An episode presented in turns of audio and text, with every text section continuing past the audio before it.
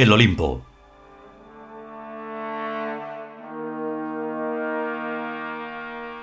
Decimosexto capítulo. Tercera parte.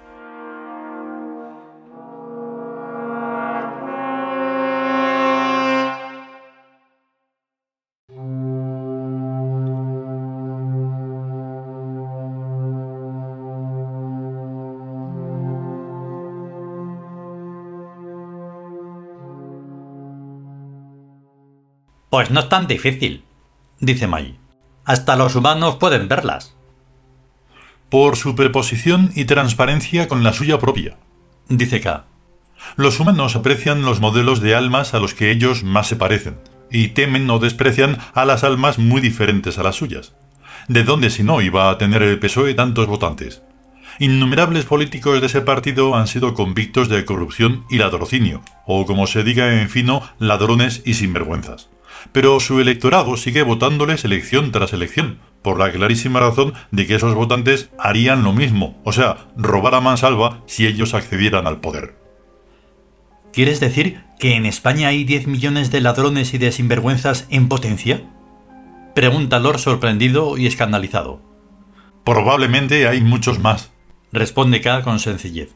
Pero a lo mejor entre los cerca de 10 millones que votan al PSOE, no todos son ladrones y sinvergüenzas en acto o en potencia, sino que algunos puede que sean gente decente, que los vota vaya usted a saber por qué oscuras razones del subconsciente. Eso deben averiguarlo los psiquiatras. Y en lo que concierne al electorado del PP, también ahí se cuecen habas, pero menos, al menos de momento, y los que le votamos es menos por pura simpatía que por rechazo al PSOE.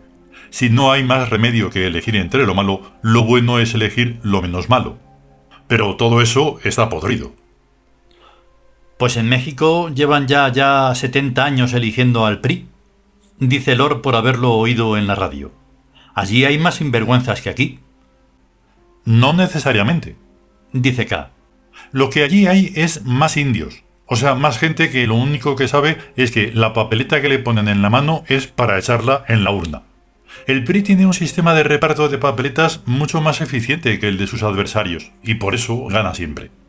Eso es exactamente lo mismo que le pasa aquí al PSOE, que su sistema de reparto de papeletas llega a todas partes, por rupestre que sea el sitio.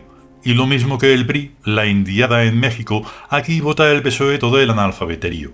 No es pues tanto cuestión de indecencia como de ignorancia lo que eterniza a este tipo de partidos en el poder.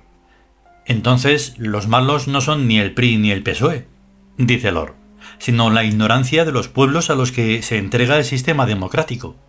Por supuesto, dice K. Los partidos políticos van a su negocio y naturalmente hacen lo que a ellos les conviene.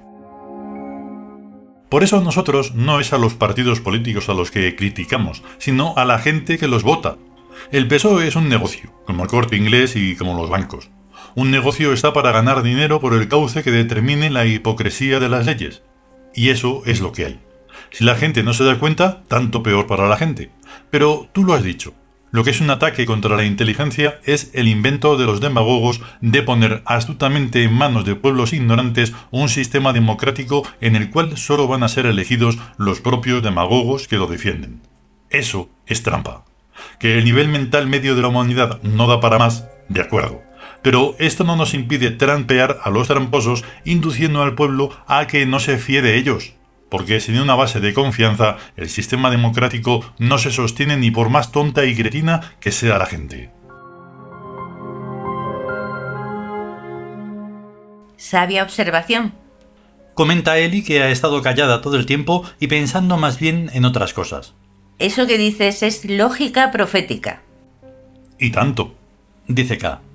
El siguiente peldaño evolutivo de la consciencia nos muestra un mundo de nuevos aristócratas oteando desde sus atalayas a las masas epsilonas incordiadas por los magogos, contra la fortaleza del poder económico y fáctico. Algún tipo de sida o equivalente se nos ocurrirá para acabar selectivamente con los demagogos, a fin de que sean dejados en paz nuestros amadísimos epsilones para que sean felices sirviendo al Estado imperial cada cual según sus personales talentos. Al fin y al cabo, dice Eli, la existencia paradisiaca es cuestión de educación, previsión, orden y disciplina, como en un monasterio. Los enemigos del alma son las hormonas incontroladas.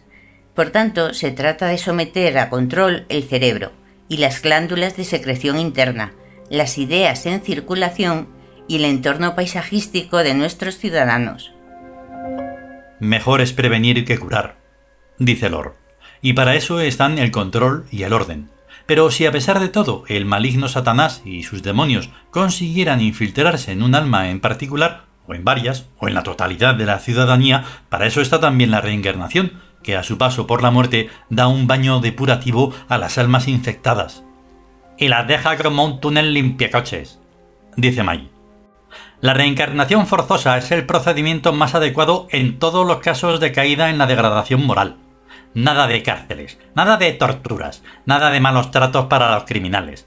Un simpático tratamiento indoloro y ala, a reencarnar. Y de los cuerpos en desuso a hacer abono para jardines. Un mundo verdaderamente feliz, dice Lor, y no el de Aldous Huxley. Desde luego, dice K. Solo los incrédulos tendrán algo que objetar a un sistema sociopolítico tan perfecto, su falta de fe en la realidad universal de la reencarnación automática. Pero tal incredulidad es tan atacable de raíz como cualquier otra forma de incultura mediante la instrucción primaria, secundaria, terciaria y cuaternaria. O sea, la reencarnación universal y automática llegará a ser algo de lo que no se podrá dudar y continuar vivos. Porque tal duda sería el máximo crimen contra el Estado imperial y por ello contra la Tierra y el universo. La reencarnación universal automática, confirma Eli, será el eje en torno al cual giren todas las demás verdades físicas y matemáticas.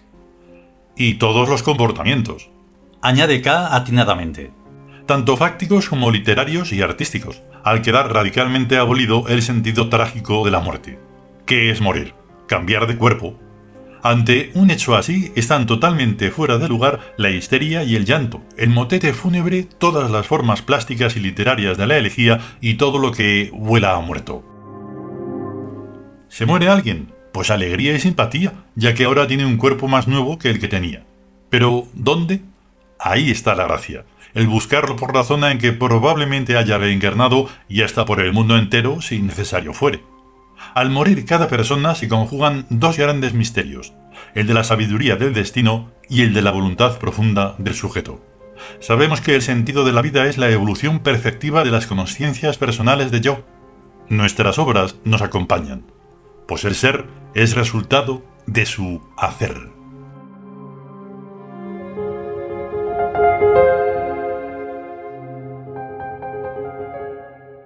continuará.